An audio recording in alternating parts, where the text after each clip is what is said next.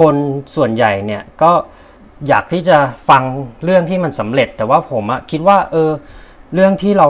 ผิดพลาดพลั้งพลาดหรือมันทำแบบได้ไม่ดีพอผมว่าเราน่าจะเรียนรู้แล้วก็เอากลับมาปรับใช้แล้วก็ทำให้เราเติบโตขึ้นแข็งแรงขึ้นแล้วก็มีมาราธอนครั้งถัดไปที่ดีมากขึ้นคือคือถ้าเราสำเร็จอะแน่นอนเราดีใจเรารู้สึกดีแต่ว่าเราอาจจะเรียนรู้น้อยกว่าใช้คำนี้แล้วกันเรียนรู้น้อยกว่าความล้มเหลวหรือว่าความผิดพลาดนะครับ The Solid Pace ที ซี Triathlon Yeah The Solid Pace ที ซี Triathlon Yeah The Solid Pace สวัสดีครับผม ที ซี Triathlon และนี่คือ The Solid Pace Podcast Podcast เพื่อนักวิ่งนักไตรกีฬาที่จะคอยส่งพลังด้านบวกให้ทุกท่านรวมทั้งนำเสนอคอนเทนต์ดีๆมีประโยชน์ที่ทุกท่านสามารถนำไปปรับใช้ได้ด้วยตนเองโดย Iron Man U และ TrainingPeaks Certified Coach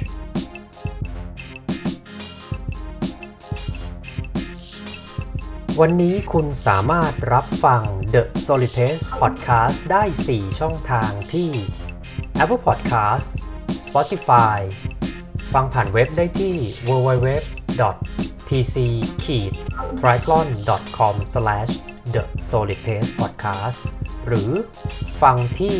Facebook Page ได้ที่ ดับเบิลยู ดับเบิลยู ดับเบิลยู ดอท เฟซบุ๊ก ดอท คอม สแลช เอ็ม อาร์ ที ซี ไทรแอธลอน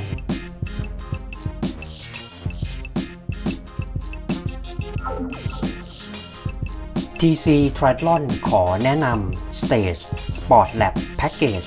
แพ็คเกจการทดสอบทางวิทยาศาสตร์การกีฬาโดย ที ซี Triathlon Iron Man U และ Training Peak Level ทู Coach แพ็คเกจนี้เราออกแบบเพื่อนักวิ่งนักปั่นนักไตรกีฬาสำหรับนักวิ่งท่านจะได้รับ Stage Run Packageได้แก่ ทรี ดี Running Analysis และ วี โอ ทู Max Run พร้อมรับส่วนลด ยี่สิบเปอร์เซ็นต์ และฟรี Functional Movement Screen ราคา สี่พันสี่ร้อย บาทนักปั่นจักรยานท่านจะได้รับ Sweat Test เพื่อดูความเข้มข้นของเหงื่อและ วี โอ ทู Max Bike พร้อมรับส่วนลด ยี่สิบเปอร์เซ็นต์ และฟรี Functional Movement Screen ในราคา สี่พันแปดร้อย บาทสำหรับนักไตรกีฬาท่านจะได้รับการทดสอบ วี โอ ทู Max ของการปั่นและวิ่ง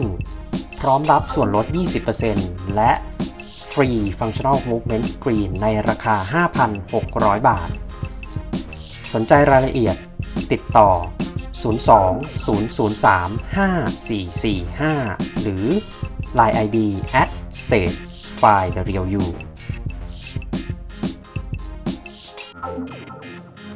สวัสดีครับยินดีต้อนรับทุกท่านนะครับเข้าสู่ The Solid Pace Club นะครับก็เป็นคลับที่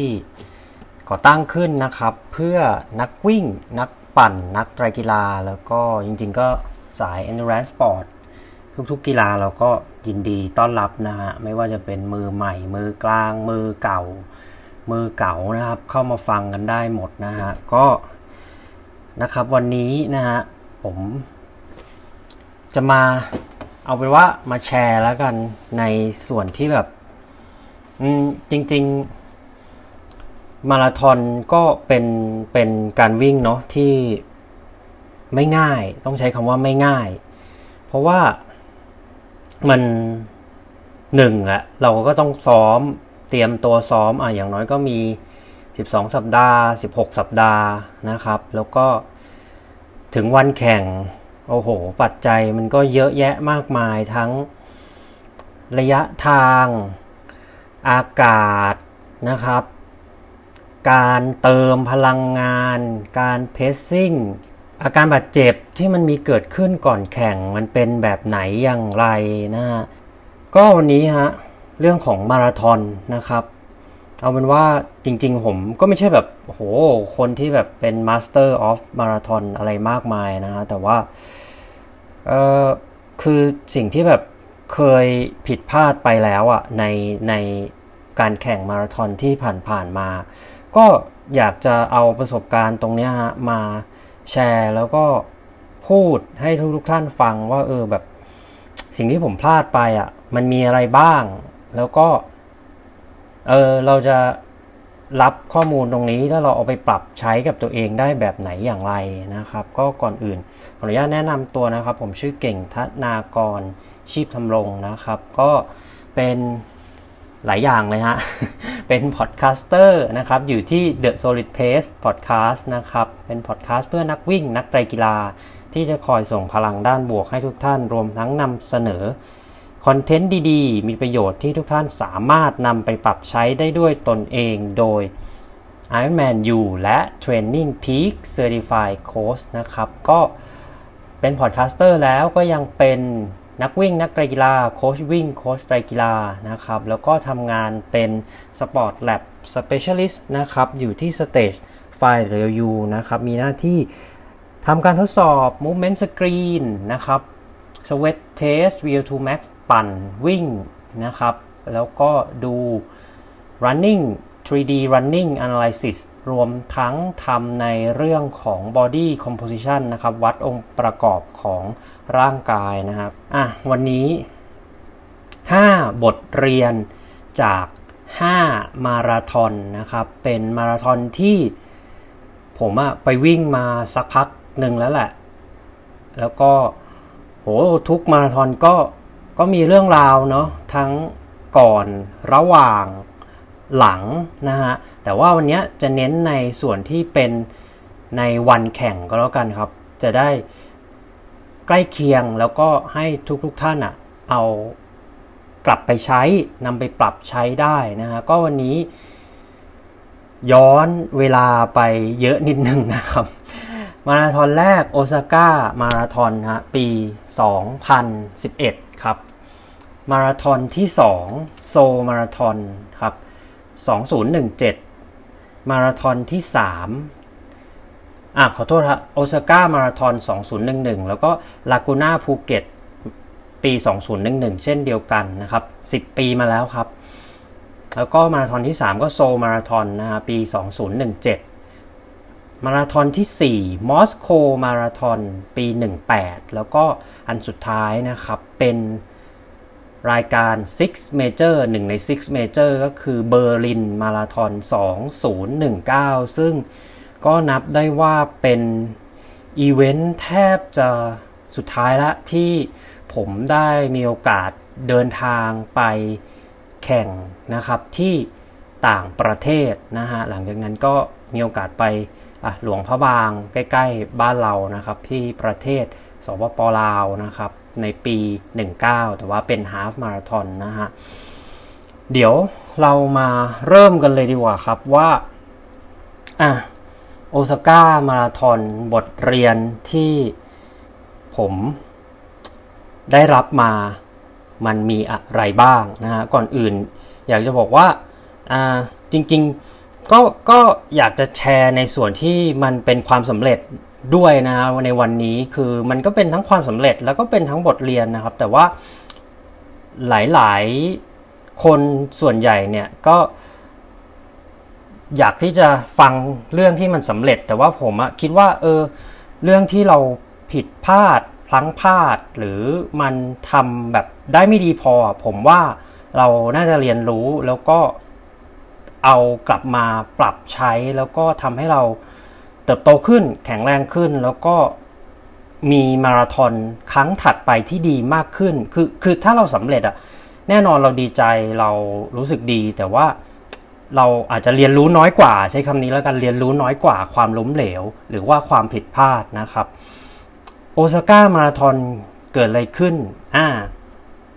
โอซาก้ามาราธอนนะครับปีนั้นก็เป็นปีสองพันสิบเอ็ดนะครับมันเป็นช่วงเวลาที่อืมจริงๆช่วงนั้นการเดินทางไปญี่ปุ่นก็ไม่ง่ายนะต้องมีการทำวีซ่าแล้วก็โหเงินก็ไม่ได้ถูกนะครับตอนนั้นเงินญี่ปุ่นเกือบๆร้อยเยนเนี่ยเกือบๆสี่สิบบาทนะแต่ก็ ตัดสินใจไปเพราะว่าได้สล็อตซึ่ง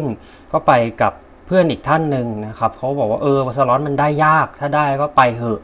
เราก็โอเคตัดสินใจไปทั้งนี้ทั้งนั้นเนี่ยก่อนไปครับผมอะถามว่าซ้อมได้ตามที่วางแผนไหมไม่ได้เพราะว่ามันมีอาการบาดเจ็บนะครับหลายๆท่านอาจจะรู้จักในเรื่องของ ไอ ที band นะฮะ ไอ ที band เป็นเส้นกล้ามเนื้อนะครับที่ลากระหว่างตรงฮิปจอยหรือข้อต่อสะโพกนะฮะมาจนถึงหัวเข่านะครับอาการเนี่ยอ่าอาการที่เราแบบรู้แล้วก็พอจะเดาๆแล้วก็อาการส่วนใหญ่นะมันจะเจ็บตรงข้างหัวเข่าครับในเวลาที่เราอยู่ในจังหวะที่เราพุชหรือโทออฟไปแล้วแล้วขาเราอ่ะสวิงและพยายามที่จะก้าวขามาด้านหน้านั่นแหละฮะถ้าคุณมีอาการเจ็บหัวเข่าด้านข้างที่เป็นข้างนอกอ่ะลองปรึกษาแพทย์นักกายภาพแล้วก็มีความเป็นไปได้ใช้คำนี้แล้วกันนะมีความเป็นไปได้ว่าคุณอาจจะเป็น ไอ ที band ซึ่งตอนนั้นนะผมเป็นแบบก็หนักพอสมควรนะ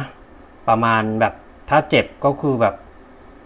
เจ็ดถึงแปดเต็มสิบเลยณขณะวิ่งแล้วก็เดี๋ยวจะเล่าย้อนกลับไปนะครับว่าอาการเจ็บมันเกิดจากอะไรแต่ว่าอันเนี้ยวันแข่งโอซาก้ามาราธอนสองพันสิบเอ็ดเนี่ยก็ตัดสินใจไปแล้วเพราะว่าได้สล็อตแล้วก็เดินทางไปญี่ปุ่นก็โหไปถึงก็ตื่นตาตื่นใจเลยนะเพราะว่าคืองานมาราธอนเนาะในถ้าย้อนกลับไปสิบปีที่แล้วเนี่ยในไทยก็อาจจะแบบนานๆครั้งมีทีแล้วก็ที่อาจจะเรารู้จักกันนักวิ่งรู้จักกันก็คือโอ้ตอนนั้นยังไม่มีบุรีรัมย์บางแสนอะไรเลยก็มีขอนแก่นที่ดังๆนะครับกรุงเทพมาราธอนแล้วก็พัทยามาราธอนมีสามงานที่ดังแต่ว่าทุกๆงานเนี่ยอ๋อมีจอมบึงอีกอันนึงฮะทุกๆงานเนี่ยอืมถ้าไม่นับขอนแก่นนะทุกๆงานยังไม่มีการปิดถนน ร้อยเปอร์เซ็นต์ ซึ่งตอนนั้นอ่ะผมไปถึงโอซาก้ามาราธอนแล้วก็ไปรับบิ๊บลงทะเบียนที่ตรงบริเวณอ่าปราสาทโอซาก้าเลยนะแล้วก็จุดสตาร์ทก็อยู่ที่ปราสาทโอซาก้าเลยแล้วก็โหพอวิ่งออกไปแบบตื่นตาตื่นใจมากคือเขาปิดเมืองแข่งแล้วก็กองเชียร์นี่แบบเต็มสองข้างทางตลอดเวลาเขาก็จะตะโกนแบบกัมเบเลกัมเบเลกัมบัตเตะอะไรเงี้ยแปลว่าแบบเออสู้ๆนะนะครับผมก็วิ่งไปเรื่อยๆก็ตอนนั้นก็ไม่มีความรู้อะไรทั้งสิ้นคือเราแบบเอาง่ายๆเราคิดว่าอ่ะดูครึ่งแรกเราวิ่งสักประมาณ ห้าสิบเปอร์เซ็นต์ นะครับจาก ร้อยเปอร์เซ็นต์ อ่ะหรือว่าเหนื่อยห้าเต็มสิบถึงหกเต็มสิบเราก็วิ่งไปเรื่อยๆพอถึงกิโลที่แบบกิโลที่เก้ากิโลที่สิบเฮ้ย ไอ ที band มา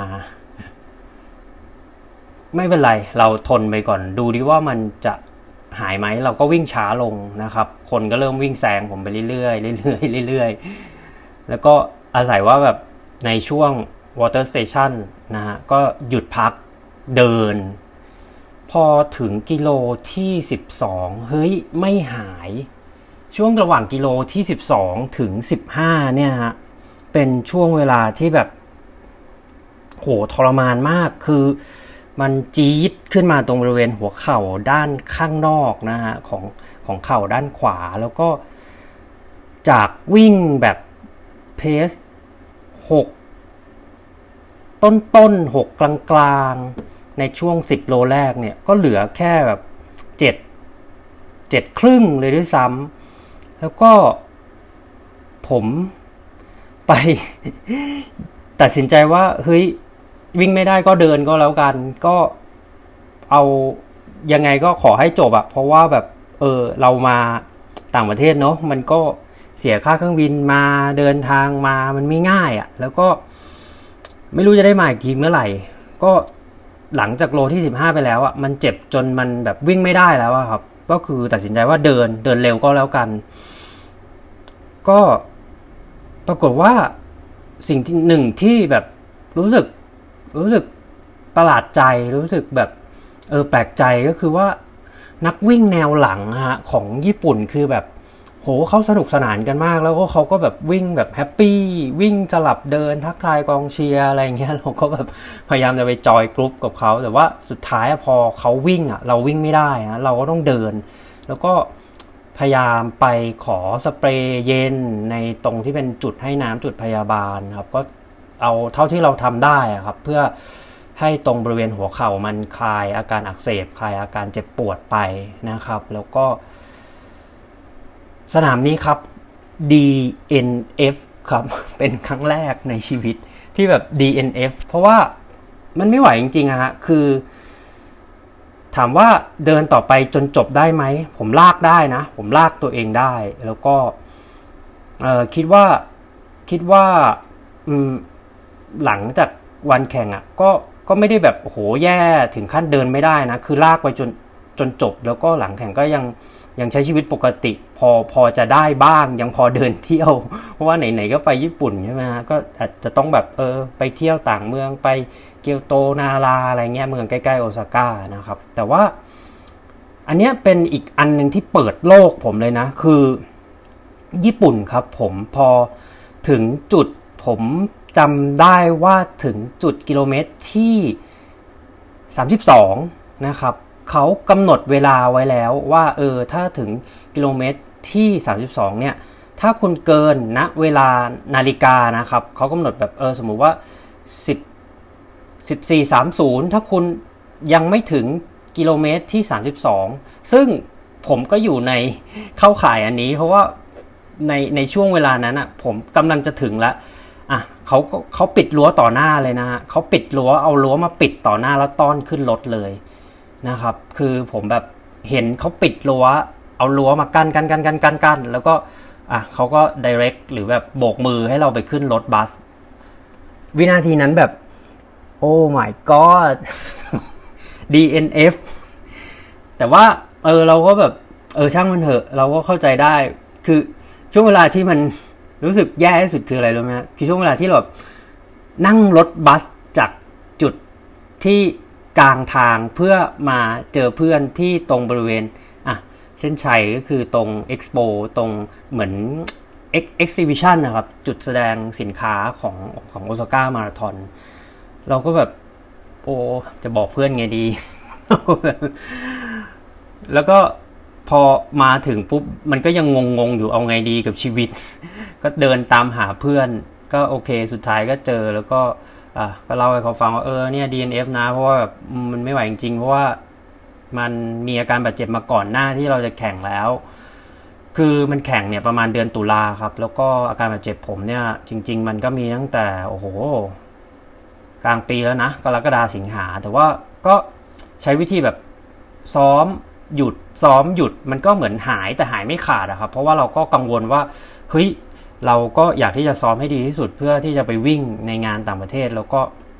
อ่ะทำผลงานให้มันดีนะครับก็สรุปโอซาก้ามาราธอนบทเรียนที่ได้เรียนรู้ก็คือครับเราต้องฟังร่างกายของตัวเราเองนะฮะผมอ่ะก็มีอาการบาดเจ็บนะจริงๆถ้าถ้าพอมาถึงวันเนี้ยมองย้อนกลับไปอ่ะจริงๆผมไม่ควรจะวิ่งเลยด้วยซ้ำนะครับเพราะว่ามันจะยิ่งเหมือนไปเพิ่มไปกระตุ้นให้อาการบาดเจ็บนั้นอ่ะมัน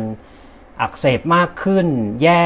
มากขึ้นจริงๆอ่ะโอซาก้ามาราธอนปีสองพันสิบเอ็ดอ่ะผมไม่ควรจะวิ่งเลยควรจะแบบอ่ะไปแล้วก็เออenjoy บรรยากาศท่องเที่ยวกินอะไรเงี้ยแล้วก็แบบไปดูเพื่อนแข่งแต่ว่าก็ตอนนั้นก็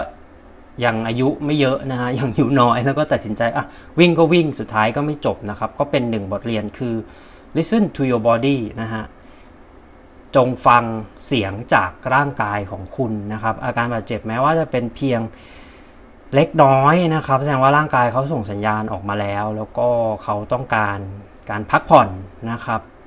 สี่วิธีง่ายๆที่แบบเราดูแลตัวเองได้ไม่ต้องแบบไปหาหมอไปหานักกายภาพก็คือ อ่ะอย่างที่เราน่าจะคุ้นเคยนะเป็นตัวย่อว่า Rice นะครับ R I C E Rice นะครับ R ก็คือ Rest นะฮะพักผ่อน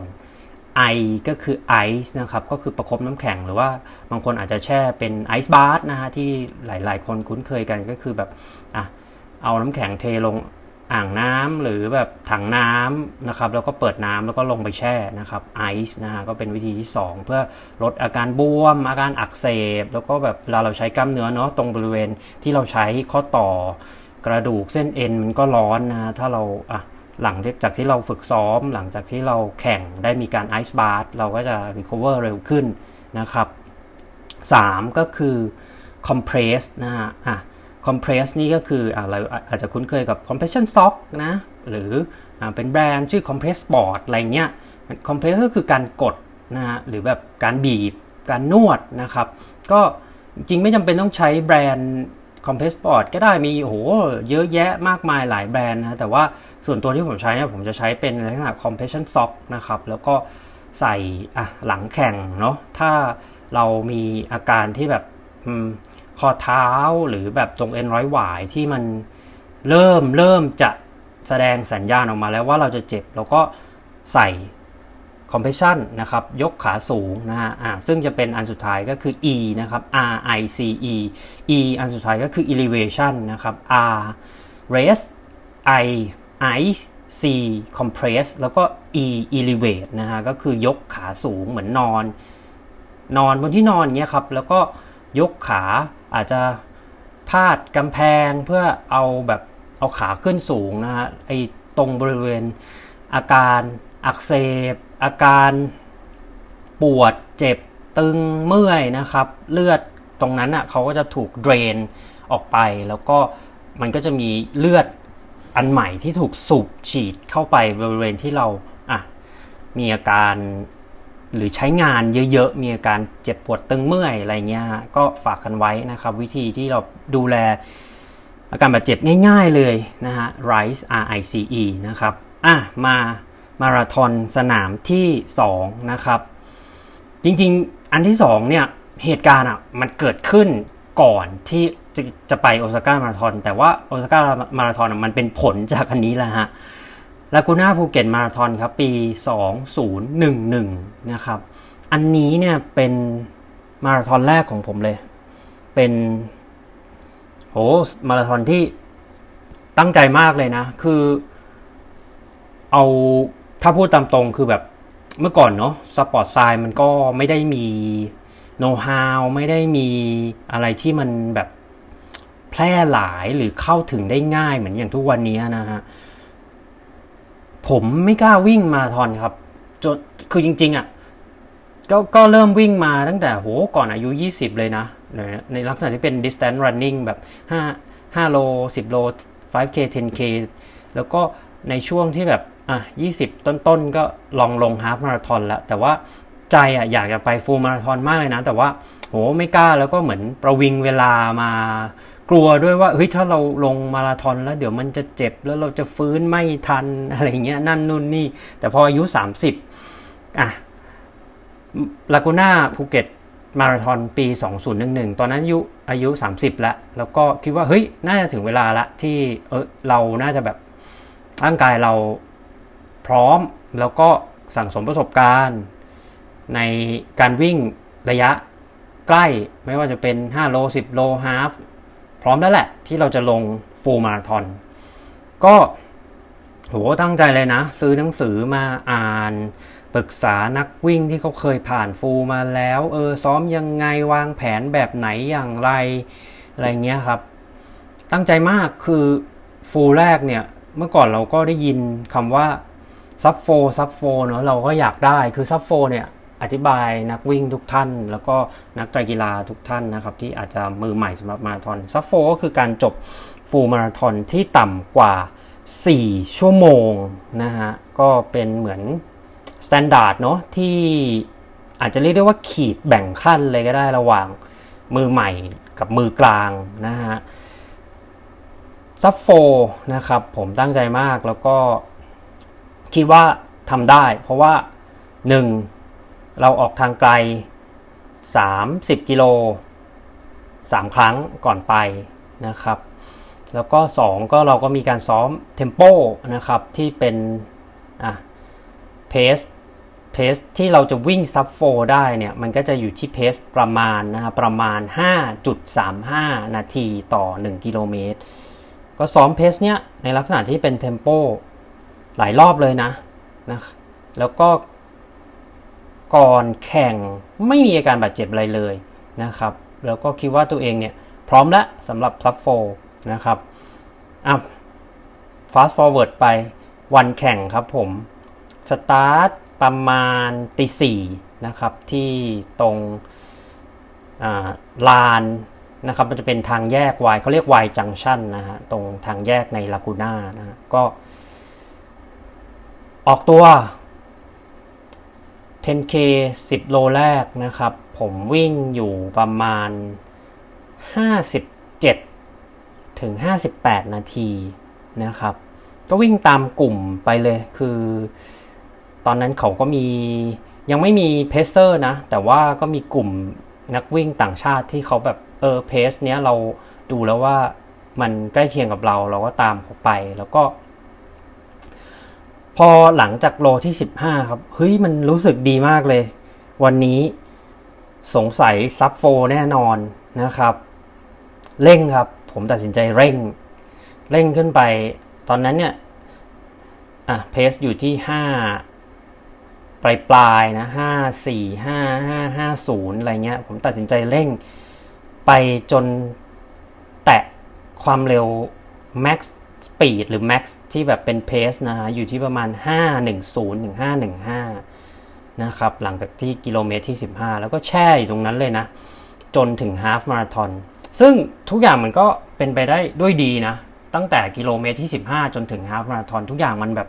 โอ้ดีมากอากาศเย็นแล้วก็แบบเราก็แบบไม่ได้รู้สึกแย่อะไรรู้สึกสดรู้สึกเฮ้ยไปได้อีกไปได้อีกเร็วได้อีกเร็วได้อีกจุดเปลี่ยนครับจุดเปลี่ยนมันเกิดขึ้นในช่วงที่กิโลเมตรประมาณยี่สิบห้าอืมยี่สิบห้าคือต้องต้องย้อนกลับไปว่าในช่วงฮาล์ฟแรกเนี่ยดื่มน้ำอย่างเดียวเลยครับไม่มีเกลือแร่ไม่มีโซเดียมไม่มีเจลใดๆทั้งสิ้นเพราะแบบไม่สนคือฉันจะวิ่งให้เร็วที่สุดแล้วก็ไม่ได้สนไม่ได้สนเรื่องอื่นไม่ได้สนเรื่องนูทริชั่นไฮเดรชั่นใดๆทั้งสิ้นนะครับเอ่อถึงกิโลเมตรที่ยี่สิบห้าเฮ้ยแปลกๆเหมือนเหมือนขามันก้าวไม่ไปอะฮะแล้วก็เราเราไม่ได้บังคับร่างกายนะเหมือนเราบังคับร่างกายไม่ได้ละแล้วก็มันเหมือนมันช้าลงเองโดยอัตโนมัติแล้วก็ตั้งแต่โลที่ยี่สิบห้าถึงสามสิบเนี่ยเฮ้ยมันวิ่งช้าลงแบบช้าลงช้าลงช้าลงเรื่อยๆแล้วก็พอถึงแตะกิโลเมตรที่สามสิบซึ่งหลายๆท่านก็อาจจะแบบเคยอ่านเคยได้รับรู้เรื่องราวมาเนอะว่าแบบเออนักวิ่งมาราธอนจะชนกำแพงหลังกิโลเมตรที่สามสิบซึ่งก็เป็นแบบนั้นกับผมจริงๆฮะคือเขาชนกำแพงสำหรับผมเนี่ยคือมันมันเหมือนแบบขามันก้าวไม่ออกครับแล้วก็ตะคริวเนี่ยมันโหคืบคานมาแบบเกาะกินทั้งกล้ามเนื้อน่องต้นขา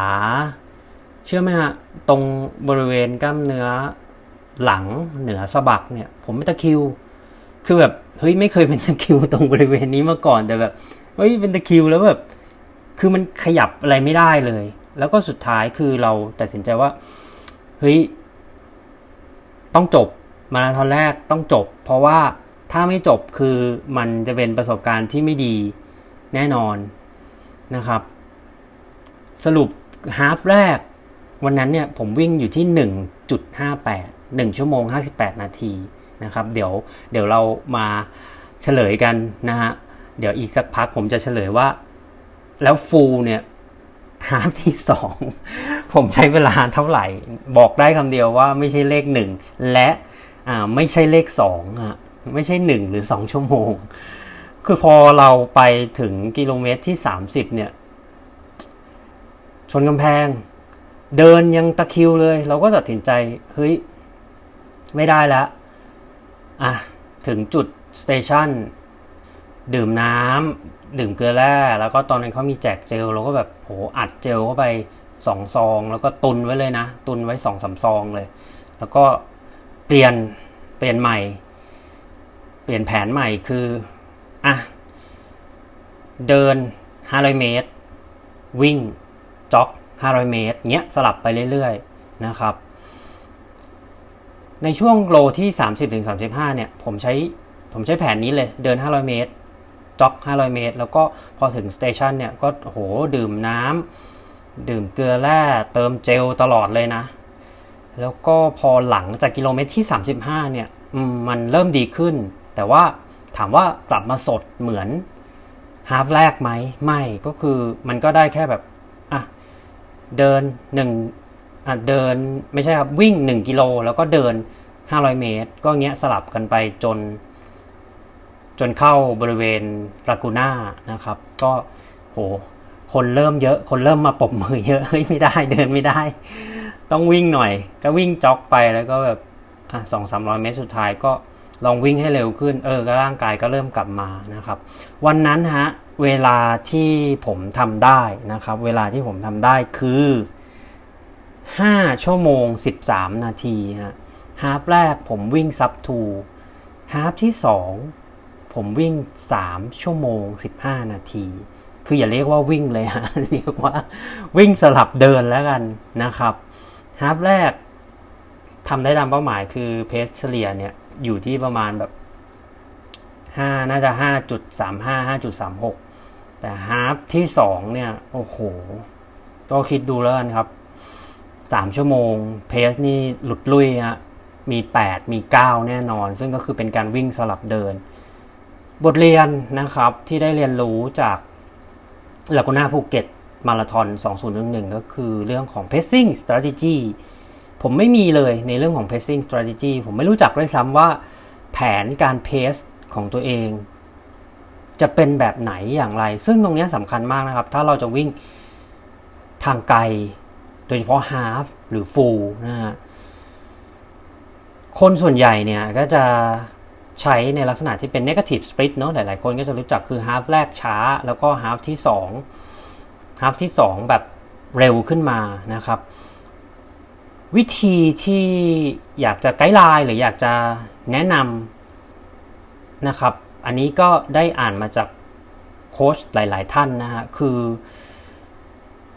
เราอาจจะเคยเห็นคนที่ไปวิ่งแล้วก็มีแบบเหมือน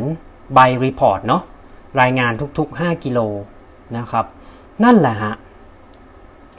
สิ่งที่ผมใช้ในมาราธอนหลังๆเนี่ยคือผมจะเขียนไว้เลยว่าอ่ะเขียนไว้ที่ฝ่ามือเลยนะคือไม่ต้องสนใจเลยว่ามันจะเลอะมันจะอะไรแต่ว่าก็ก็ต้องเป็นหมึกที่แบบทนน้ำนิดนึงนะครับผมเขียนไว้ที่ฝ่ามือเลยว่าเออแบบห้าโลแรกนะอ่ะผมจะใช้เวลาเท่าไหร่พอถึงสิบกิโลผมควรจะอยู่ที่เวลาเท่าไหร่ถ้าจะทำได้ตามเป้าหมายสิบห้าอยู่ที่เท่าไหร่ยี่สิบอยู่ที่เท่าไหร่ฮาล์ฟครึ่งทางผมควรจะอยู่ที่เท่าไหร่แล้วก็เงี้ยซอยซอยซอยซอยย่อยไปทีละห้ากิโลไปจนถึงฟูลมาราธอนนะครับนี่คือวิธีที่ตอนนี้ผมใช้แล้วก็ถามว่าเวิร์กไหมเวิร์กนะเพราะว่ามันทำให้เราเหมือนหนึ่งคือเราไม่ได้มองมาราธอนเป็นเป็นฟูลมาราธอนเราไม่ได้มองว่าเฮ้ยโอ้โหนับถอยหลังเหลืออีกสามสิบกิโลเรามองทีละห้ากิโลพอเราซอยระยะทางออกเป็นห้า ห้า ห้า ห้า ห้าอย่างเงี้ยแปดเซตใช่ไหมฮะเฮ้ยมันมันเหมือนทางจิตวิทยามันมันระยะทางมันใกล้ขึ้นนะแต่จริงๆมันไม่ได้ใกล้หรอกครับแต่ว่าเราซอยย่อยมันออกมานะฮะแล้วก็สิ่งหนึ่งที่สำคัญก็คือเราต้องมีอยู่ในใจเลยว่า average pace อ่ะต่อกิโลอ่ะเราควรจะอยู่ที่เท่าไหร่นะครับแล้วก็อันนี้เป็นอีกอย่างหนึ่งที่ฝากกันไว้นะฮะนอกจากเรื่อง pacing strategy นะครับซอยย่อยทีละห้ากิโลแล้วก็เราควรจะมีเป้าหมายว่าเออแบบเป้าหมาย Aเป้าหมาย B เป้าหมาย C อ่ะสมมุติว่าเวลาผมที่ดีที่สุดอ่ะคือ มาราธอนสี่ชั่วโมงท่วนนะเป้าหมาย A ผมแน่นอนผมอาจจะขอลบมาสักห้านาทีเป็นต่ำกว่า สามจุดห้าห้า อะไรเงี้ยนี่คือเป้าหมาย A อย่ากำหนดเป้าหมายเดียวครับเพราะว่าเมื่อเพราะว่าอะไรเพราะว่าถ้าคุณพลาดเป้าหมาย A คุณไม่อยากวิ่งแล้วถูกไหมฮะคุณแบบเฮ้ยฉันพลาดแล้วแล้วฉันจะวิ่งต่อไปทำไมให้คุณมีเป้าหมาย B ก็คืออ่ะสมมุติว่าต่ำกว่า สามจุดห้าห้า เป้าหมาย B ก็คือประมาณ สามจุดห้าเจ็ด สามจุดห้าแปด แล้วก็เป้าหมาย C ก็คืออาจจะขอแค่เวลาดีกว่าเดิมขึ้นอะไรเงี้ยอย่างคุณจบที่ สี่จุดศูนย์ศูนย์ คุณอาจจะขอแค่เออแบบ สามจุดห้าเก้า นะครับก็อันนี้ฝากกันไว้นะครับคือ pacing strategy นะครับต้องมีในทุกๆการแข่งมาราธอน average pace ต้องรู้นะครับแล้วก็เป้าหมาย A B C นะฮะจำให้ขึ้นใจท่องให้ขึ้นใจนะครับแล้วก็ถ้าเราหลุดเป้าหมาย A เรายังมีเป้าหมาย B ถ้าเราหลุดเป้าหมาย B เรายังมีเป้าหมาย C นะครับอันนี้คือหลักง่ายๆไกด์ไลน์ที่ฝากกันไว้ในการสร้างแรงจูงใจที่เราจะแบบเออวิ่งมาราธอนไปจนถึงเส้นชัยนะครับจบไปสองมาราธอนนะมาราธอนที่สามโซมาราธอนสองพันสิบเจ็ดนะครับคือจริงๆก่อนไปโซเนี่ยก็ตอนนั้นก็โหพอไปลากูน่าปุ๊บจบห้าชั่วโมงแล้วมันอาการบาดเจ็บมันก็เริ่มมาเนาะแล้วก็ไปเจ็บ ไอ ที Band แล้วก็ไปโอซาก้าแต่ก็วิ่งไม่จบนะครับก็เหมือนเข็ดเหมือนกันนะแล้วก็เราก็หยุดไปเลยเราก็มาโฟกัสที่แบบอืมไตรกีฬาระยะสแตนดาร์ดแล้วก็พยายามที่จะขยับระยะไปฮาฟไปฟูลแล้วก็ไปจบฟูลเนี่ยที่ Iron Man ลังกาวีปีสองพันสิบสี่นะครับหลังจากจบฟูลเนี่ยเราก็แบบอ๋อพักแป๊บนึงแล้วก็อ่ะ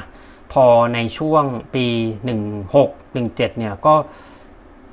เริ่มเริ่มที่จะมีไปแข่งต่างประเทศไปฟิลิปปินส์นะครับ Iron Man เจ็ดสิบจุดสาม ซูบิกเบ้แล้วก็ เจ็ดสิบจุดสาม เซบูนะครับแล้วก็ เจ็ดสิบจุดสาม บัสเซลตันนะฮะคราวนี้เราคิดว่าเออแบบตอนนั้นอะถ้าเราแข่งกีฬาได้แบบห้าชั่วโมง เจ็ดสิบจุดสาม ตอนนั้นนะผมใช้เวลาประมาณห้าชั่วโมง สี่สิบ ถึงห้าชั่วโมง ห้าสิบเราคิดว่าเออมาราธอนเราก็น่าจะได้แล้วก็ก็ลองกลับมาใหม่ลองกลับมาซ้อมฟูลมาราธอนแล้วก็ตัดสินใจลงโซมาราธอนเพราะว่าหนึ่งไม่ได้คือคือถามว่ามาราธอนอ่ะมันมันคือมาราธอนมันไม่มีคำว่าง่ายอยู่แล้วครับแต่ว่าสิ่งที่ทำให้เป็นปัจจัยที่มันเกื้อแล้วก็เอื้อให้ให้ให้มันไม่ยากจนเกินไปก็คือเรื่องของอากาศที่โซเนี่ยซึ่งซึ่งณวันแข่งเนี่ยผมลองเช็คเนี่ยมันจะประมาณ สิบถึงสิบห้า องศาซึ่งแบบเออเราได้วิ่งในอากาศที่มันเย็นเนี่ยมันก็ดีแล้วก็สองคือว่าปิดเมืองแข่งนะครับคือเป็นแบบปิดถนน หนึ่งร้อยเปอร์เซ็นต์ แล้วก็สามก็คือทางวิ่งเนี่ยค่อนข้างเรียบนะฮะเกณฑ์ elevation เกณฑ์ total ทั้งรายการเนี่ยอยู่ไม่ถึงถ้าตอนนั้นเนี่ยอยู่ไม่ถึงเจ็ดสิบเมตรนะครับซึ่งถือว่าเรียบมากนะฮะสำหรับฟูลมาราธอนเพราะเขาวิ่งในเมืองตลอดนะครับโซมาราธอนบทเรียนนะครับที่ผมได้เรียนรู้นะฮะคือนี้เป็นบทเรียนด้านดีแล้วกันเพราะว่าโซมาราธอนเนี่ยทำเวลาได้ค่อนข้างดีคือสามชั่วโมงห้าสิบสามนะครับโซมาราธอนผมแบบเอาจริงๆก่อนนะตอนที่ยืนอยู่หน้าจุดสตาร์ทก็ไม่ได้คิดหรอกว่าวันนั้นตัวเองจะทำเวลาได้สามชั่วโมงห้าสิบสามก็คือคิดว่าแบบเออวิ่งเล่นวิ่งกับเพื่อนเพราะว่ามีเพื่อนอีกท่านหนึ่งไปแล้วเราก็แบบเออดีใจที่เราแบบจะได้วิ่งด้วยกันกับเขาแล้วก็เขาก็เป็นคนที่แบบวิ่งในเพสที่ใกล้เคียงกับเราด้วยแล้วก็เออวันนี้ไม่ต้องวิ่งคนเดียวละสบายละก็มีเพื่อนวิ่งก็ห้าโลแรกครับไปเลยเพสหกแบบช้าๆเลยแบบต๊อกแต๊กต๊อกแต๊กไปเรื่อยแล้วก็โหคนเยอะมากครับคือเราก็ไม่สามารถวิ่งแบบแหวกหรือฝ่าคนออกไปได้อะไรมากมายผมยังจำได้ว่าห้าโลแรกเนี่ยผม average pace ผมประมาณหกหนึ่งศูนย์เลยด้วยซ้ำก็ไปเรื่อยๆคือมันก็ไม่ได้เหนื่อยอะไรนะเพราะว่ามันก็เป็นเพสที่เราแบบโหเราเราวิ่งเร็วกว่านี้เราก็เคยแล้วก็วิ่งในอากาศที่ร้อนกว่านี้เราก็เคยมาแล้วแล้วก็พอผ่านไปสิบกิโลสิบห้ากิโลเฮ้ยวันนี้ น่าจะนะน่าจะหวังว่าน่าจะทำได้ดีแน่นอนแน่นอนเลยเพราะว่าเราเราไม่ได้เร่งตั้งแต่ตอนแรกแล้วก็ประสบการณ์ที่ผ่านมาในในทั้งลากูน่าทั้งเรื่องเพสซิ่งแล้วก็อ่ะไตรกีฬาที่เราเล่นทางไกลเนาะมันก็สอนเราในเรื่องของการเติมพลังงานการเติมเกลือแร่เติมโซเดียมนะครับก็ผมยังจำได้ว่าถึงจุดฮาล์ฟมาราธอนเนี่ยผมยังอยู่ที่ประมาณสองชั่วโมงนิดๆเลยด้วยซ้ำแล้วผมมาหยุดเดินด้วยนะเพราะว่าผมตัดสินใจพกอ่ะโซเดียมที่เป็นแคปซูลแล้วก็เดินแล้วก็กินแคปซูลเนี้ยให้มันแบบไม่ต้องแบบเหมือนวิ่งไปกินไปแล้วมันเดี๋ยวมันก็ตกมันก็หล่นแล้วก็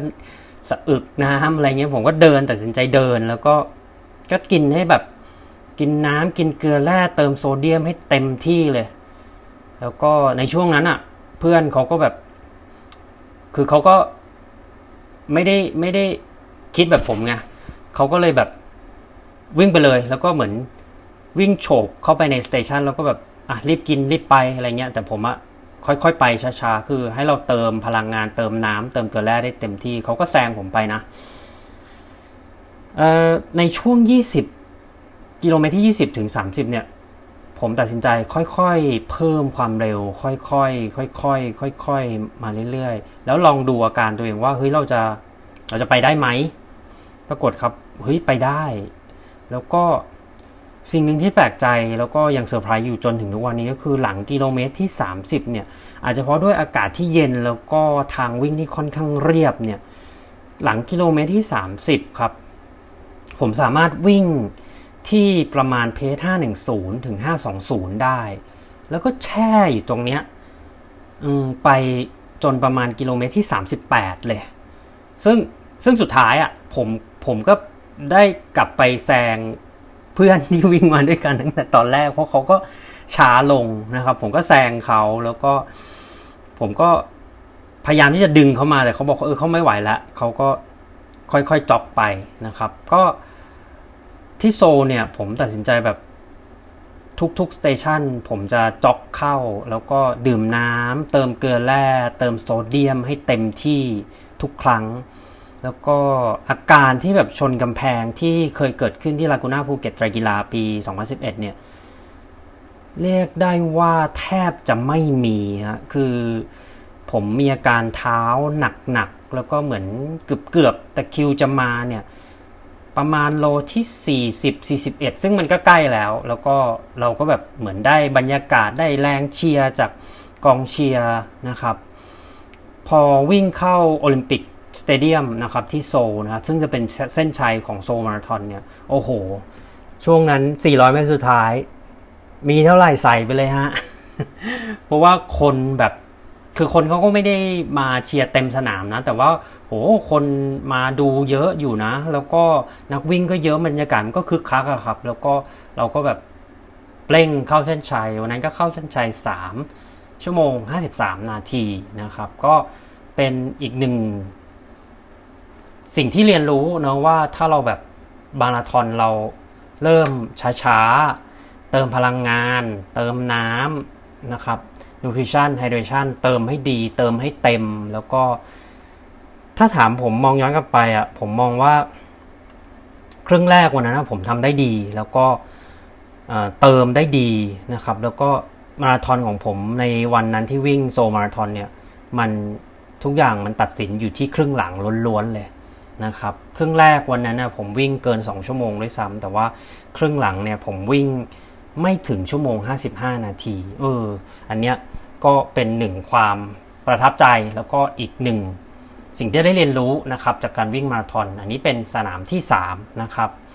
สนามที่สี่ครับมอสโกมาราธอนเนาะมอสโกมาราธอนหลายๆคนก็อาจจะพอรู้ว่าอ่ะมอสโกก็เป็นเมืองหลวงของประเทศรัสเซียนะครับก่อนไปมอสโกนะครับก็ช่วงนั้นก็โอ้ซ้อมไตรกีฬาแบบฟูลสวิงเลยคือแทบจะไม่ได้แตะเรื่องวิ่งที่มันแบบวอลลุ่มเยอะๆแบบมาราธอนเราก็แบบใจเราก็กลัวเหมือนกันนะว่าแบบเออเราจะ เราจะทำไม่ได้เราจะวิ่งไม่ดีอะไรเงี้ยต้องบอกก่อนว่าปีสิบแปดผมอะลงมาราธอนสองสนามก็คือต้นปีอะลงที่บุรีรัมย์ไว้ครับแล้วก็วันนั้นที่บุรีรัมย์ก็ไม่ค่อยดีเท่าไหร่นะฮะก็มีต้องเดินต้องจ็อกนะครับแล้วก็ต้องหยุดบ้างเป็นบางครั้งที่บุรีรัมย์เนี่ยรู้สึกจะสี่ชั่วโมงสิบนะครับแล้วก็เออพอไปมอสโกเราก็แบบเอออยากจะทำให้มันดีๆเนาะเพราะว่าก็มาต่างประเทศมันก็ไม่ได้มาง่ายๆเนอะแล้วก็มอสโกด้วยรัสเซียด้วยแล้วก็ได้ยินหลายๆอย่างว่าเออเขาแบบปิดเมืองแข่งนะแล้วก็เหมือนคนก็ช่วงนั้นน่ะมันเป็นมันเป็นเหมือนช่วงก้ำกึ่งนะเพราะว่าที่รัสเซียเขาจัดบอลโลกปีสิบแปดถูกไหมฮะแล้วก็คนน่ะก็แม้คือถ้าเรามองในในมุมของคนรัสเซียคนรัสเซียก็เริ่มที่จะเปิดรับคนต่างชาติมากขึ้นนะครับเพราะมันมีอีเวนท์ที่แบบเออบอลโลกแล้วก็คน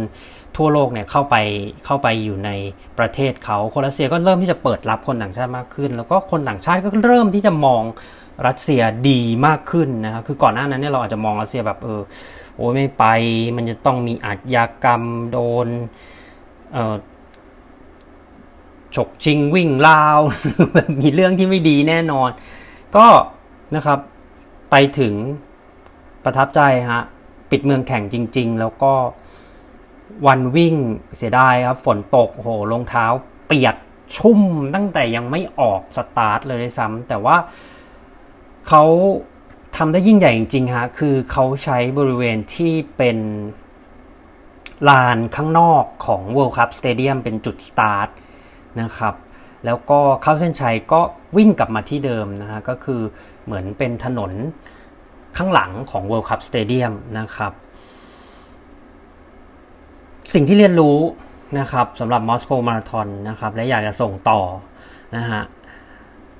คุณจะต้องศึกษาเส้นทางก่อนวันแข่งนะครับและมีการฝึกซ้อมที่ได้จำลองรูปแบบเส้นทางของวันแข่งมาในการฝึกซ้อมนะฮะผมไม่เคยทำครับตอนที่ก่อนไปมอสโกปีสองพันแปดนะฮะถามว่าศึกษาเส้นทางไหมศึกษานะศึกษาหลายรอบเลยคือเราดูแบบในลักษณะที่เป็น Bird Eye View เนอะถ้าใครเคยเล่น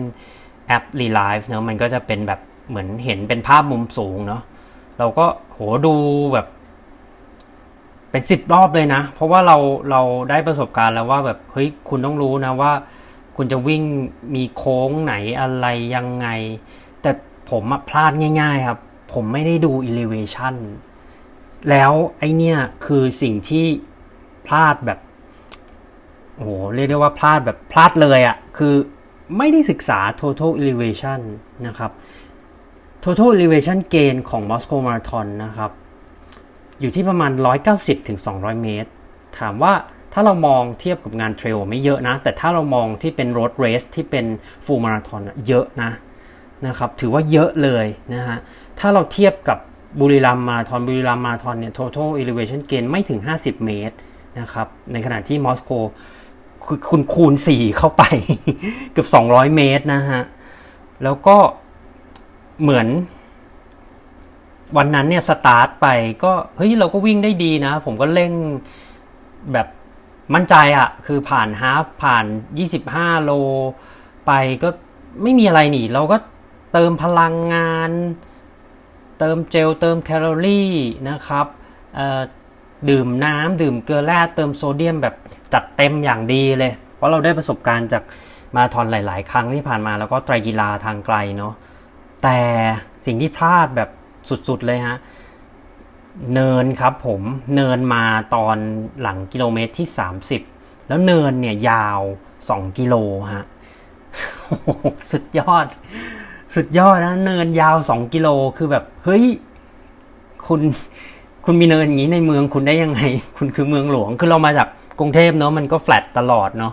แต่มอสโกครับคือภูมิประเทศเขาไม่เหมือนกับเราแล้วก็เนินสองกิโลซึ่งซึ่งมันเกณฑ์ตอนนั้นเนี่ยโหเยอะนะประมาณผมคิดว่าประมาณ ยี่สิบถึงสามสิบเมตรเลยด้วยซ้ำคือมันขึ้นขึ้นขึ้นขึ้นอย่างเดียวเลยคือมันไม่ใช่เนินนวดนะมันเป็นเนินที่เราเห็นเลยว่ามันขึ้นชันเลยแล้วก็พอกลับตัว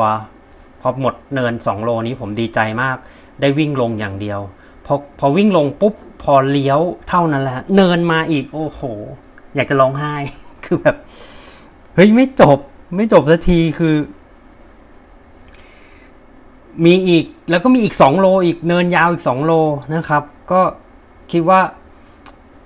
อ่ะจ็อกก็ได้คือแบบเราก็คงเอาความเร็วไม่ได้เราคงไม่ได้ไม่ได้ พี บี แล้วแหละเราก็เลยแบบเออไปเรื่อยๆไปเรื่อยๆไปเรื่อยๆก็จากเพจแบบห้าสองศูนย์ ห้าสามศูนย์ก็เป็นหก หกสามศูนย์ หกสี่ศูนย์นะครับแล้วก็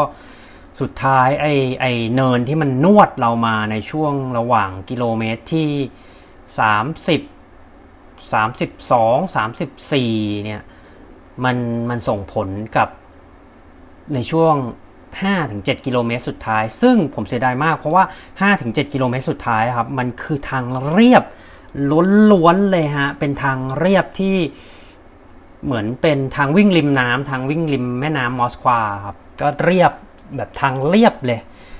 ทั้งเรียบแม่น้ำแล้วก็ทางเรียบด้วยนะฮะคือก่อนที่จะเข้าเส้นชัยที่ World Cup Stadium เนี่ยก็วิ่งเป็นเหมือนแบบไม่มีแรงแล้วครับก็เพราะว่ามันโดนเนินนวดมาแบบเยอะเลยอะแล้วก็เราพยายามเติมเจลเติมอะไรนะแต่ว่ามันก็ไม่ไม่เป็นผลเพราะว่าหนึ่ง น, นะถ้าวิเคราะห์หนึ่งคือเราไม่ได้ซ้อม specific training ในช่วงก่อนไปมาราธอนที่แบบมีการไต่เนินหรือขึ้นเนินที่แบบไกลๆชันๆแบบเนี้ยนี่คือพลาดหนึ่งแล้วก็สองคืออะไรก็ตามที่เรามาเจอแล้วมันเป็นเซอร์ไพรส์ในวันแข่งเนี่ยมันไม่ดีแน่นอนฮะเพราะว่าผมเนี่ยเจอเนินสองเนินสามเนินเข้าไปแล้วแบบเฮ้ยมีงี้ด้วยเหรอเซอร์ไพรส์วันแข่งคือแบบถ้าเป็นเงี้ยครับคืออืมอยากจะบอกว่าไม่ไม่สมควรเกิดขึ้นคือวันแข่งอ่ะมันควรจะเป็นอะไรที่เราคุ้นเคยในทุกๆอย่างเลยไม่ว่าจะเป็น effort ความเข้มข้นนะครับใน pace intensity speed power ของเรามันต้องเป็นสิ่งที่เราคุ้นเคยรวมทั้ง cost race course หรือเส้นทางการแข่งเราก็ต้องคุ้นเคยไม่ว่าจะเป็น elevation หรือแบบมี corner มี turn มี u turn เราต้องคุ้นกับมันให้หมดนะครับก็เป็นอีกหนึ่งบทเรียนนะครับที่อยากจะฝากกันไว้นะฮะว่า specific training ให้มีความสัมพันธ์แล้วก็มีลักษณะที่คล้ายคลึงกับคอร์สที่คุณจะไปแข่งนะครับแล้วก็สองก็คือต้องเลยนะฮะต้องใช้คำว่าต้องต้องรู้ว่าเส้นทางการแข่งเป็นอย่างไรและขึ้นลงเกณฑ์มากน้อยแค่ไหนอันนี้ต้องรู้ก่อนไปนะครับโอเคจบนะครับที่สนามที่สี่ไปแล้วนะครับสุดท้ายเบอร์ลินสองพันสิบเก้านะครับเป็นหนึ่งในเมเจอร์หกนะครับก็ก่อนไปก็แบบตื่นเต้นนะเพราะว่าโหมันเป็นสนามแบบในฝันเนาะหลายๆคนอยากไปแล้วเราก็มีโอกาสได้ลอตเตอรี่ได้ไปแล้วก็ตั้งใจซ้อมอย่างดีเลยนะออกสามสิบ สามสิบสอง สามสิบสี่กิโลนะครับเต็มที่คือเรื่องซ้อมยาวเนี่ยตัดเลยถ้าถามว่าซ้อมยาวไหมตอบได้คำเดียวซ้อมยาวเยอะมากครับแล้วก็วันแข่งมั่นใจเพราะว่าคิดว่าอากาศดีอากาศเย็นเราไปได้แล้วก็พอได้ประสบการณ์จากมอสโกเราศึกษาเส้นทางด้วยศึกษา elevation gain ด้วยซึ่งเราดูแล้วว่าเฮ้ย elevation gain เบอร์ลินอะไม่เยอะไม่น่าจะประมาณ เจ็ดสิบถึงแปดสิบ เมตรซึ่งถือว่าไม่เยอะสำหรับ road race นะครับมั่นใจแล้วคิดว่าน่าจะทำเวลา พี บี ได้แน่นอนนะครับสิ่งหนึ่งที่ผมพลาดแบบในลักษณะที่เรียกว่าอืมพลาดแบบหลงลืมไปอ่ะแล้วก็ไม่ควรจะพลาดก็คือพอพออะไรที่มันเป็นทางเรียบแบบเนี้ยแล้วมันเป็นทางไกลแล้วเราต้องพุชหรือเราต้องใช้เอฟฟอร์ตเยอะๆนะครับในในช่วงที่แบบเป็นทางเรียบนะผมไม่ได้ฝึกเทมโปอืมผมไม่ได้ฝึกเทมโปที่มันแบบเป็นทางไกลแบบแปดโลสิบโลสิบสองโลสิบห้าโลผมไม่ได้ฝึกเลยแต่ว่าสปีดเนี่ยฝึกนะฮะฝึกแบบมีอินเทอร์วัลแบบหนึ่งโลสองโล สามโลอะไรเงี้ยเต็มที่ก็อยู่ที่แค่นี้แล้วก็มีรองรันอ่ะมีมิดรองรันมีอีซี่รันแน่นอนแต่ว่าเทมโปที่แบบเร่งค้างๆไว้ไม่ว่าจะเป็นโอเวอร์หรือแอดเรสเพสหรืออันเดอร์เรสเพสเนี่ยผมแทบจะไม่ได้ฝึกเลยซึ่งนั่นก็เป็นจุดอ่อนแล้วก็เป็นสิ่งที่พลาดอย่างหนึ่งนะครับในเหตุการณ์ในวันแข่งที่วิ่งเบอร์ลินมาราธอนสองพันสิบเก้านะครับแล้วก็ specific training ที่แบบมีการเทมโปเร่งความเร็วใน race pace ในระยะเวลานานๆไม่ได้ฝึกสองคือตื่นเต้นครับไม่น่าเชื่อวิ่งมาราธอนมาแบบเฮ้ยหลายสนามมากแล้วนะแต่เราตื่นเต้นคนเยอะมากแล้วก็บรรยากาศมันแบบคือยิ่งใหญ่ที่สุดที่เราเคยวิ่งมาราธอนมาแล้วอะสำหรับเบอร์ลินมาราธอนนะแล้วก็ออกไปก็แบบโหผ่านแลนด์มาร์คสวยๆเพียบแล้วก็ตื่นตาตื่นใจนะแล้วก็เพลิดเพลินมากสิ่งหนึ่งที่อยากจะแชร์กับทุกท่านก็คือว่าในจุดให้น้ำแรกๆอะครับเนื่องจากคนเนี่ยยังไม่กลุ่มมันยังไม่กระจายเพราะฉะนั้นคนเนี่ยจะวิ่งแพ็คเยอะมากเพราะฉะนั้นนะครับสิ่งที่อยากจะบอกต่อส่งต่อก็คือว่าจุดให้น้ำเรียกได้ว่าจุดที่หนึ่งจุดที่สองจุดที่สามเนี่ยให้คุณจำไว้เลยว่ามันอยู่ที่หลักกิโลเมตรที่เท่าไหร่นะครับแล้วก็เนื่องจากเราไม่ได้เป็นโปรนะเราไม่ได้วิ่งถนนโล่งๆเนาะเพราะนั้นซีนาริโอหรือเหตุการณ์ที่เกิดขึ้นเนี่ยเราไม่สามารถแบบวิ่งโฉบมาเอาน้ำได้เพราะฉะนั้น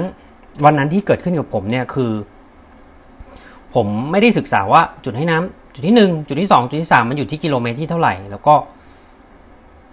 พอถึงอ่ะผมก็เห็นคนไปออที่จุดนะ แล้วก็คือคนมันออเต็มโต๊ะเลยผมก็อ่ะไม่เอาก็ได้ไม่กินน้ำก็ได้ วิ่งไปเลยก็ได้จุดแรกผ่านไปจุดที่สองผมก็ไม่รู้อีกว่ามันจะอยู่ที่หลักกิโลเมตรที่เท่าไหร่พอถึงก็เหมือนกันเพราะว่าจุดแรกจุดที่สองคนมันยังวิ่งกันเป็นแพ็คใหญ่มากแล้วผมวิ่งอยู่กลางถนนเงี้ยฮะคือจุดให้น้ำเนี่ยเขาจะอยู่ริมอ่ะเยอรมันเนาะเขาก็จะขับช้าชิดขวาใช่ไหมฮะจุดให้น้ำเขาจะอยู่ริมขวานะครับมีแค่บางจุดนะครับแค่บางจุดที่มีเจลมีของกินอย่างกล้วยแตงโมเนี่ยก็จะมีสองฝั่งนะฮะจะมีตรงจะมีฝั่งซ้ายด้วยนะครับแต่วันนั้นเนี่ยจุดให้น้ำแรกๆเนี่ยอยู่ขวาอย่างเดียวซึ่งแบบโหคนลุมแบบเยอะมากแล้วผมก็เลยเออข้ามไปเพราะจุดที่สองเนี่ยจำได้ว่าจุดที่สองเนี่ยมีสองฝั่งแต่คนก็ยังลุมอยู่ผมก็เลยแบบอ่ะข้ามไปก็ได้ไม่ไม่กินก็ได้เพราะเราก็ยังไม่หิวเพราะว่าก่อนก่อนเรายังไม่หิวน้ำเพราะว่าก่อนที่เราสตาร์ทเนอะเราก็กินอาหารกินน้ำมาเต็มที่แล้วซึ่งอันเนี้ยเป็นสิ่งที่พลาดเพราะว่าการไม่กินน้ำนะครับในช่วงแรกๆของผมในวันนั้นที่วิ่งเบอร์ลินมาราธอนเนี่ยมันส่งผลให้ทำให้ในช่วงหลังๆเนี่ยร่างกายผมแบบโหขาดน้ำรุนแรงมากแล้วก็คือทั้งๆ ท, ที่อากาศเย็นแล้วก็ซ้อมมาอย่างเต็มที่เนาะมันก็ยังเป็นตะคริวอะแล้วก็วันนั้นเนี่ยผมวิ่งตั้งแต่กิโลเมตรที่หนึ่งถึงสามสิบห้าเนี่ยโอ้โหตัวเบาวิ่งไปสบายๆเลยแล้วก็คิดว่ามั่นใจแน่นอนเบอร์ลินมาราธอน Personal Best แน่นอนแต่ว่าโอ้โหอกหักครับหลังจากกิโลเมตรที่สามสิบห้าสิ่งที่เออเราไม่ได้ดื่มน้ำข้ามจุดให้น้ำไปแล้วก็เหมือนพอข้ามจุดให้น้ำไปแล้วเราเราไม่ได้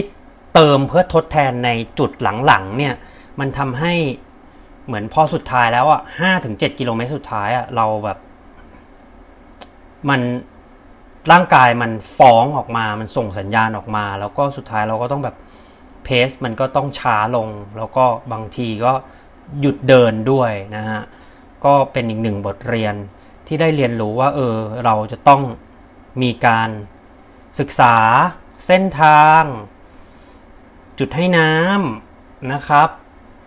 elevation pacing strategy มีอาการบาดเจ็บอะไรไหม นะครับแล้วก็สุดท้ายอ่ะ specific training สำคัญมากนะครับสำหรับ half marathon full marathon คือคุณจะต้องมีการวิ่งในลักษณะที่อ่ะอย่างที่ได้เคยคุยกับอาจารย์นิวัฒน์เนอะสมมุติถ้าคุณวิ่งอยากวิ่ง half ต่ำกว่าสองชั่วโมงถามว่าอ่ะถ้าคุณลองตีว่ายี่สิบกิโลคุณวิ่งได้ต่ำกว่าสองชั่วโมงยังอ่ะหรือก่อนวิ่งก่อนวิ่งฮาล์ฟเนี่ยอาจจะสัก สี่ถึงหก สัปดาห์คุณวิ่งครึ่งทางของฮาล์ฟก็คือ สิบจุดห้า ได้ต่ำกว่าหนึ่งชั่วโมงแล้วหรือยังถ้าถ้ายังเนี่ย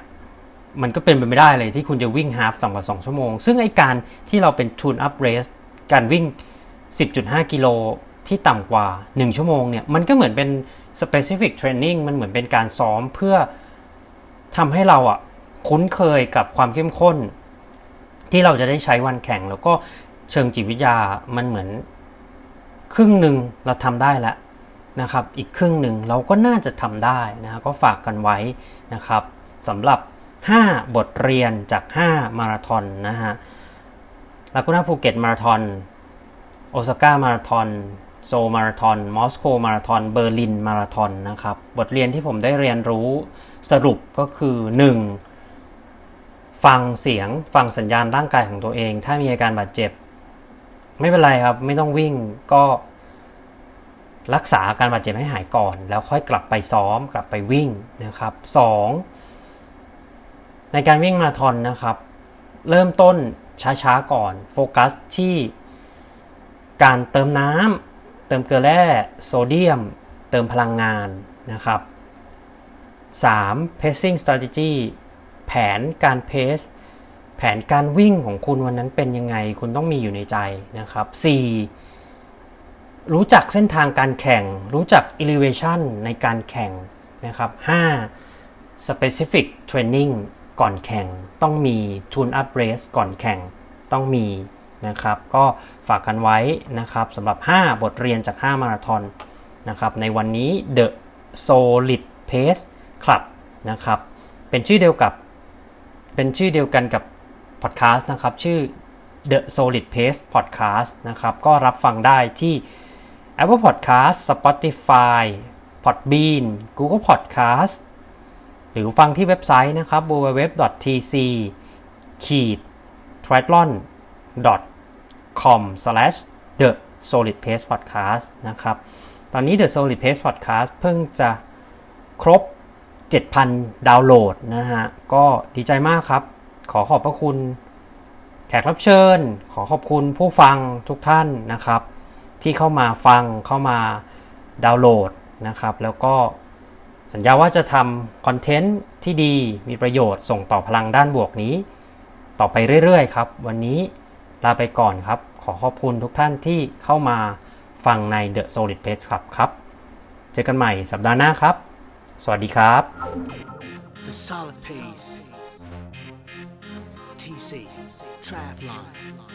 Yeah The Solid Pace ที ซี Triathlon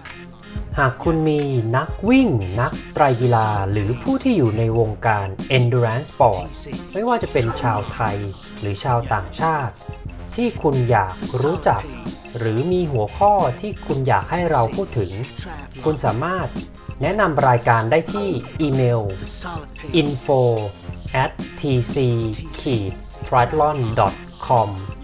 หรือทักไลน์เรามาได้ที่ ไลน์ ไอ ดี แอท ที ซี ไทรแอธลอน หากคุณกำลังเริ่มต้นเล่นไตรกีฬาไม่ว่าจะเป็นในระยะสปรินต์สแตนดาร์ด เจ็ดสิบจุดสาม หรือ Full Distance Iron Man หรือกำลังฝึกซ้อมเพื่อลงมินิมาราธอน Half Marathon หรือ Full Marathon และต้องการหาโค้ชที่มีความรู้และประสบการณ์ที่ได้รับการรับรองจาก Iron Man และ TrainingPeaks คุณสามารถดูรายละเอียดออนไลน์โคชชิ่งเซอร์วิสของเราได้ที่ ดับเบิลยู ดับเบิลยู ดับเบิลยู ดอท ที ซี ไทรแอธลอน ดอท คอม สแลช โคชชิ่งแพ็คเกจ